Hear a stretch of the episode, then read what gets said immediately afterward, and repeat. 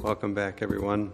I want to make sure everybody here, were you at one of the masses this morning and you heard me speak the first part? Yeah, most of you have. So the reason why I asked that is because it's basically the first part of my talk when I when I have to shrink it on Sunday masses. I usually just give the first part, and then we have like an afternoon like this, and then I continue on from where I left off. And I'm happy to see so many of you back, especially the men. You know, a lot of times on Sunday afternoons in the fall, I have what they call a lot of football widows. But I'm glad to see so many of you men here. And I think part of it's because I think the Vikings have their bye week. They're not playing this week. And they're doing pretty well. They're 5-1, but and you know I come from near Chicago, so we're kind of a rival, the Bears. But I know it when back when I was growing up in the 1970s, you guys had Fran Tarkenton and kept beating up the Bears, you know, every time. But we had Walter Payton. He would try to pound back, but it was just hard to overcome that good quarterback. But anyways, you heard me say that Lucia, when she saw this image completed, she said that this is the best likeness of Mary that she has ever seen. But I didn't tell you how she concluded that phrase. She said, but nothing can really compare to how beautiful Our Lady truly appeared. And we know that. We know that as beautiful as this image is, it pales in comparison with that wondrous vision that stood before those three children.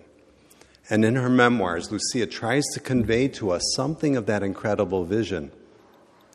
She said that you would have to imagine a crystal goblet, fill it with the purest, cleanest water, and have the brightest burning rays of the sun shine through that goblet. Well, what would happen? Well, that goblet, it would just radiate beams of light that would shimmer in all directions, wouldn't it? And Lucia and her two younger cousins, St. Francisco, St. Jacinta, they were absolutely convinced that that light that was radiating from her, it wasn't just some heavenly ornamentation of beauty. No, they said that light was God. God himself radiating from her.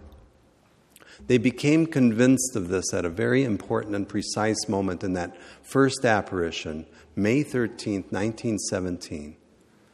That moment came after Our Lady asked those children a very heavy question. She asked them, "Are you willing to offer yourselves to God and accept all the sufferings God would send you in order to save souls and make reparation to God for sin?" Those children said, "Yes, we are willing." And Our Lady had an ominous response. "Then you will have much to suffer, but the grace of God will be your comfort." Now, Lucia said, as Our Lady said that second phrase, "The grace of God will be your comfort," she moved her hands down like this. Now, we've all seen images of Mary that look like this, right? We call this image Our Lady of Grace. Well, Lucia said as she made this gesture, the light that was already radiating from her, she said it shot like beams from the palms of her hands. Those beams of light penetrated the hearts of those three children. They fell to their knees and they prayed simultaneously this prayer, which Lucia said it just welled up within them, coming like an impulse from that light. "O most holy Trinity, I adore you. My God, I love you in the most blessed sacrament." Now we know something very powerful happened to those children in that moment. Now remember, they have right before their eyes the most wondrous sight of any person they've ever seen. They just referred to her as the beautiful lady. you have to say that the moment that light penetrated their hearts, they became oblivious to that wondrous vision that was standing right before them, and were enraptured with the content of that light that was coursing through them. How do we know this? That prayer that they prayed. That prayer acknowledges God in the most profound mysteries that He has revealed to us about Himself and handed down to us in His church. The first, the mystery of all mysteries, the Holy Trinity. God is one God, but three persons, Father, Son, and Holy Spirit. And He has taken upon Himself our human nature so that He might communicate His own nature with us, His divine life with us, in the sacraments, most especially the Blessed Sacrament, the Eucharist, here exposed on the altar. Well, 1 month later, Our Lady appears again as she promised those children. By this time, Lucia, especially, is suffering a great deal. It's primarily because of the apparitions. Lucia's mother does not believe her. She thinks she's making up a story, trying to get attention like sometimes children do. And so her mother's punishing her quite severely. She even tries to force her to confess to the priest that what she is saying is a lie. She drags Lucia down to the parish. You tell him this is a big lie. Of course, Lucia couldn't. She just explained to the priest what happened. But her mother's opinion shapes the opinion of her whole family, all of her siblings. So for this entire month, that 10-year-old girl is feeling very alone in her own home. And she was the youngest. She was used to being like the cute one, the adorable one. He would even put her, dress her up in cute dresses and put her on the table, and she would dance. Now, she was 10 years old by now. They weren't doing that anymore, but she was still the youngest. She was used to being spoiled and doted upon. Now if anybody talks to her, they make fun of her and trying to bring her back to her senses. So when Our Lady appears the second time, now June 13th, after having promised back on May 13th that she would one day take all three of them to heaven, Lucia expresses she's ready to go. Will you take us to heaven now? Implied in that statement. I think 1 month of suffering is pretty good. Of course, she doesn't say that. But Our Lady's response to her does not console her at all.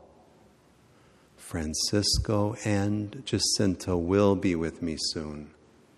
But Lucia, God wishes you to remain here a while longer, to make me known and loved, because God intends to establish in the world devotion to my Immaculate Heart.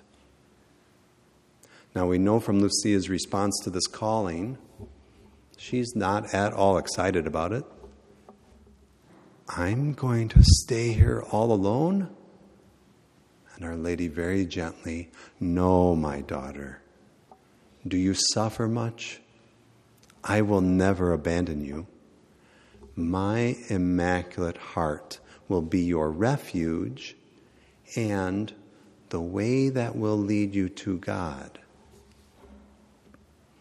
Now, already in these first two apparitions, I could pretty much summarize the whole message of Fatima. Of course, there's going to be a whole lot more to happen. The next month, July, the children are going to be told the secrets, the prophecies about what's going to happen in the world. In August, the children will be arrested by the mayor and threatened to be boiled in oil if they do not reveal to the mayor what those secrets are. Of course, they don't tell them anything, but they were scared. They thought they were going to their death, and a most painful death. But they make him look like a fool. In October, the great miracle of the sun will be witnessed by more than 70,000 people there gathered at the Cova. But already in these first two apparitions, when the word is just starting to leak out, the summary of the message is right there. in that first apparition, that heavy question that Mary asked those children, are you willing to offer yourselves to God and accept all the sufferings God will send you in order to save souls, make reparation to God for sin? You know, Lucia later confessed that she had no idea what she was getting into when she said yes. But she also later explained, after she matured in her faith and her understanding, that what she said yes to is nothing extra. That every single one of us who have been baptized and believe in Christ are not already called to do. Lucia just later referred to it as our baptismal duty. You see, when we were baptized, it was into the life of Christ, the life of self-offering. Priests, prophets, and kings. Well, that priesthood part. So, of course, it's not the ordained ministerial priesthood. It's what we call the common priesthood of all believers. Jesus is both priest and victim. The priestly offering that he makes is himself. And it's his great act of love and mercy for us and on our behalf in reparation for our sins to his heavenly Father. And he calls all of us who believe in him and have been baptized to reciprocate, to do the same in gratitude. Thanksgiving. Thanksgiving, that's the English translation of a Greek word that we all know. Eucharist. To gratefully enter into Holy Communion with our Lord's own holy sacrifice upon the altar, upon the cross, offering ourselves in union with him. But to call this the common priesthood is not to say that this is easy or even something that's commonly fulfilled. No, the church is well aware this is something extraordinary, something heroic. And in our Catholic theology, heroic virtue, it bears witness to supernatural grace, something that is given to us by God to help us overcome our own fallen natural tendencies to fear suffering and to worry about the future, that we might freely abandon ourselves in complete trust to God's will for our lives. I think it's especially for this reason that every time Our Lady appeared to those three children at Fatima, she didn't ask them to do this other thing. She told them, pray the rosary every day. Pray the rosary every day to bring peace to this world. Pray the rosary every day to bring an end to this war. She said that in May, again in June, again in July, again in August, again in September, finally in October. In fact, in October, she didn't just repeat those words. All season long, she never told the children who she was. They, of course, asked her. Everybody wanted to know. Our Lady's response was, in October, I'll tell you who I am and what I want. Well, after this season-long buildup and all the anticipation, among all the titles that Our Lady could use to identify herself, in the litanies that we pray to Mary, there's so many titles. But among all of these, she says, I am the Lady of the Rosary. Have them, us, pray the rosary every day to bring an end to this war, and the soldiers will soon come home. What is it about this little devotion? Takes what, 20 minutes? If I make it a habit, I pray it every day. It's so powerful that it can end wars, end terrorism, end violent protests in the streets, bring peace to homes, families, communities, peace between nations, and ultimately, in the end, as she promised at Fatima, an era of peace, a long time of peace, will be granted to the whole world. What happens when we pray the rosary? I think the best answer is given in St. Luke's Gospel, because there, on more than one occasion, St. Luke describes the heart of Mary. When she was raising her son, she was observing the events that take place. She was overhearing conversations. St. Luke writes, she treasured all of these things and pondered them in her heart. And what do we do when we pray the rosary? We meditate upon the mysteries. We call them mysteries, but you could just as well call them the most significant events of the gospel, of the lives of Jesus and Mary. St. John Paul II said, when we pray the rosary, we enter into the school of Mary. We learn to treasure those things she treasured, ponder upon those things she pondered. And what is she not going to be able to do for us in these intimate 20 minutes a day that we spend with her? And when we're praying the rosary, we need to think about it that way, when we're spending time with her. She referred to it that way. She told Lucia, keep me company while meditating upon the mysteries. Keep me company. What does our Lord say? Where your treasure is, there your heart will be also.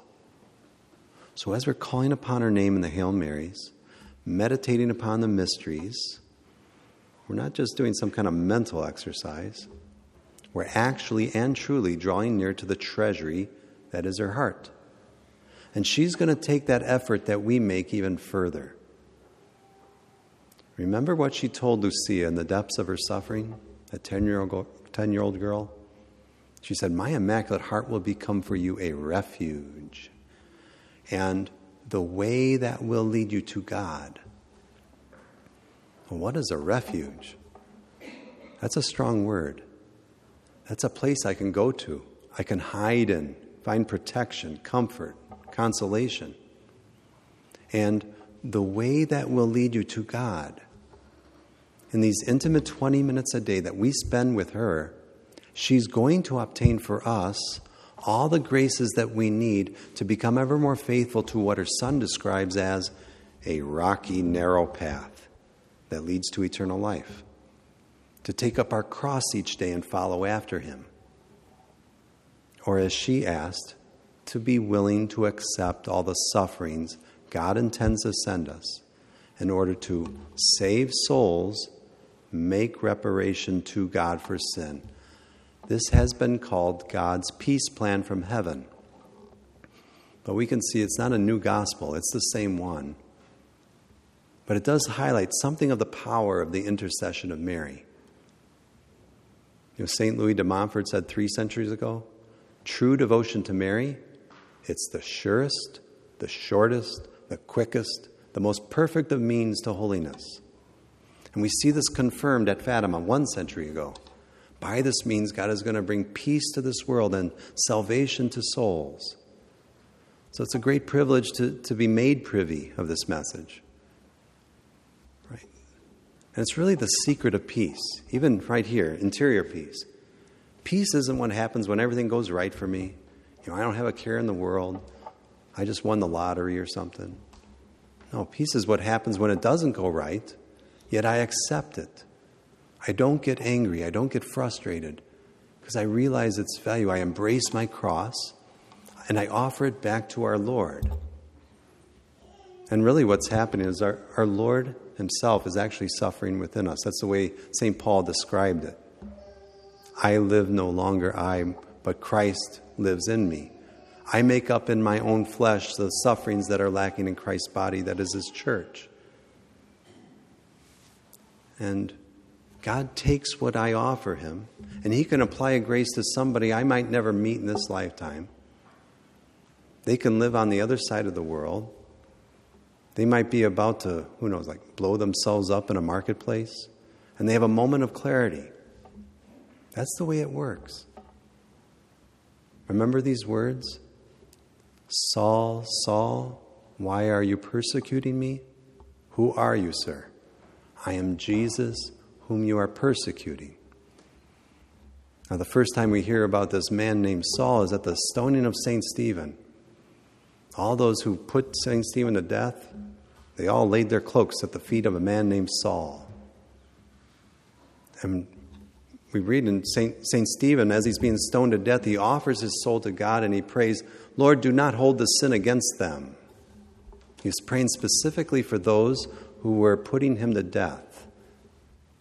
And we later read that this man named Saul, on the road to Damascus, obtains this amazing grace of conversion.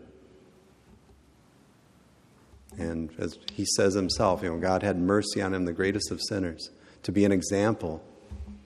Example of what? Example that he can convert anybody, right? At a moment.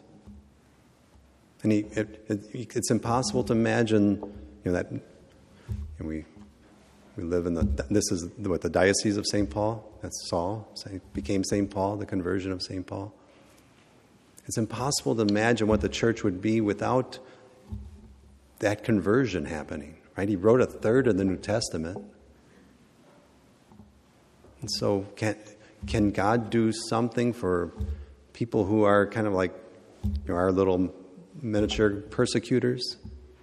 People that, throw out those little digs at us because we come to church or pray the rosary or whatever. Yes, pray for them. Offer it up. Offer up that suffering. Smile at them. Pray, offer that up. And there's bigger persecutors out there too, right? Just pray. God's going to bring about a mighty awakening and conversion in this world. But it requires us to respond to Our Lady's message. Pray. There's a little more to it.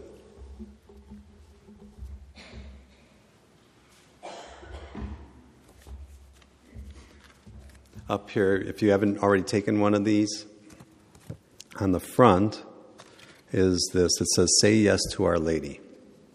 And there's 4 points here. The first two I basically covered. Daily duty. You're offering your baptismal duty. Every day offer your soul, yourself to God and accept all the sufferings God will send you to save souls, make reparation for sin to God. Lucia said everything else that Our Lady taught was in basically to help support us in doing this daily duty. The second, pray the rosary every day to bring peace to this world. Third, consecrate yourself to Our Lady and wear the brown scapular of Our Lady of Mount Carmel as a sign of that consecration. Now, I have one on me now. You don't see it because it's underneath my clothing, but it's a constant reminder to me, a sacramental sign to me that I've given myself to her, and she gives great promises to those who wear it devoutly. Most of all, whoever dies wearing this brown scapular will not suffer eternal fire. That's what she told Saint Simon Stock, who was the general of the order at the time, back in 1251. He was praying for the survival of his order. They had to flee Mount Carmel in the Holy Land because of the expansion of Islam. They find themselves in England, and he's praying to Our Lady, how can this order survive outside of Mount Carmel? And Our Lady takes hold of his brown scapular. Whoever dies wearing this brown scapular will not suffer eternal fire. Well, he took that as a sign that his order will survive, but the church saw this benefit as so great that it needs to be extended to every baptized person. So through conversations between popes and generals of the Carmelite order, they came up with the idea of the confraternity of the order of Mount Carmel. We can all become like little Carmelites. So you can be enrolled in the brown scapular. Most of you probably, especially if you're the older ones, were probably enrolled at your first Holy Communion. That was very common to do years ago.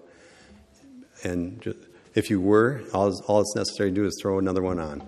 The blessing from that enrollment carries throughout your lifetime. You put it on. It's a sign that you've given yourself to Our Lady, and she promises to obtain for you the grace of final contrition. That's what that grace is. It's a grace that you cannot merit on your own. It's a gift from God, and especially a gift that what Saint Bernard of Clairvaux said, devotion to Mary is a sign of predilection, a a sign that you're going to somehow make it to heaven, at least squeak into purgatory. And she promises also those who devoutly wear it, on the first Saturday after your death, she's going to come to purgatory and take you to heaven. So you're going to have a short purgatory too. So these are great benefits. But it requires that it's not like a lucky charm, it's to be worn devoutly. So what Sister Lucia said is that the scapular and the rosary go together. So you wear it as a sign that you've given yourself to Our Lady. Our Lady protects you, obtains for you the graces that you need, and you pray that rosary every day. Basically you're taking on the mind of Our Lady, which is the Holy Spirit, the mind of the Church, and you will grow in holiness. She's going to obtain for you the graces that you need. At least you'll get salvation. Like I said, squeak into purgatory. That's the promise, the extent of the promise. So finally, on the fourth is what's called doing the 5 first Saturdays of communions of reparation, and it's a very specific type of reparation for the blasphemies or offenses committed against the Immaculate Heart of Mary.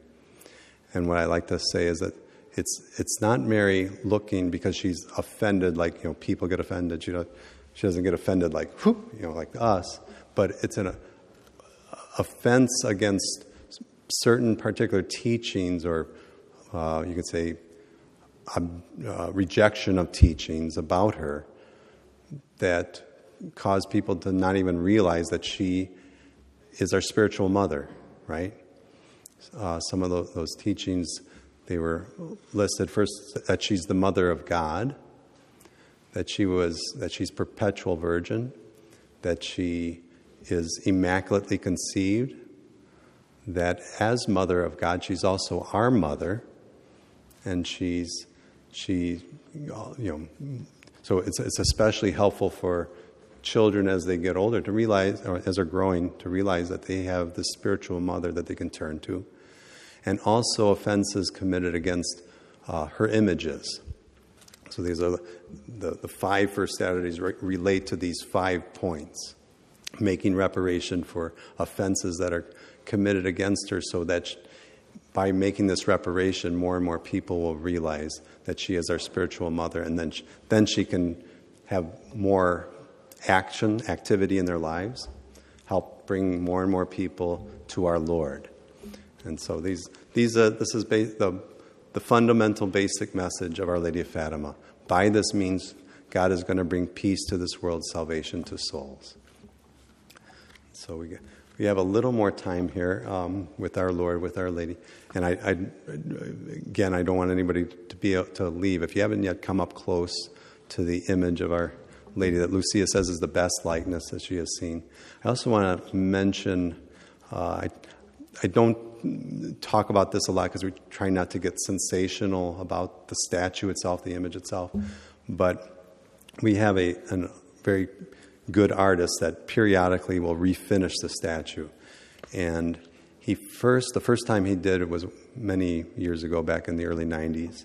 And he was very intrigued by the eyes. The statue has glass eyes, which is common for artists to use when they they'll carve, but it's hard to do eyes, so they just basically buy these glass eyes and they install them into the statue. But he was intrigued, but he never saw glass eyes that were so beautiful and realistic.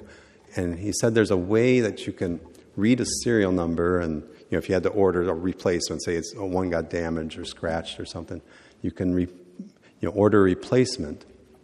But he said if I did that, what would come would not match those eyes. He said God did something to those eyes. He said all we can think is that when the Bishop of Fatima blessed this way back in 1947, he prayed that Our Lady's presence would accompany it. So all we can think is, that blessing was very powerful, and that her presence is especially in the eyes. But there's also, I kind of attest to this myself, and I don't want to sound like some kind of like weird mystic, but sometimes you can look at her, and it almost seems like even like her face There's just like a thin veil that's covering a real live person. I don't know. It's hard to explain. It almost seems like at times her expression can change without being able to point to any change at all that's happening, but just sometimes she seems maybe joyful, other times maybe sorrowful. It's inexplicable. But I'm not the only one that has noticed this. Many people that have spent time with her noticed the same thing. But it's just part of the grace of this statue. She's been in the presence of literally millions of people coming to her, praying, laying petitions in here. By the way, this card, you can tear off the front part so you can remind yourself of what Our Lady is asking. And then you can, on this side, you can write a petition to her, whatever intentions you might have for your family or loved ones, and you could place it in the box. So I think we have about a half hour more. Then we're going to conclude with benediction, and then they're going to reposition. They're going to put Blessed Sacrament away, and then we're going to process out with the statue. So I think we're going to have about a half hour more.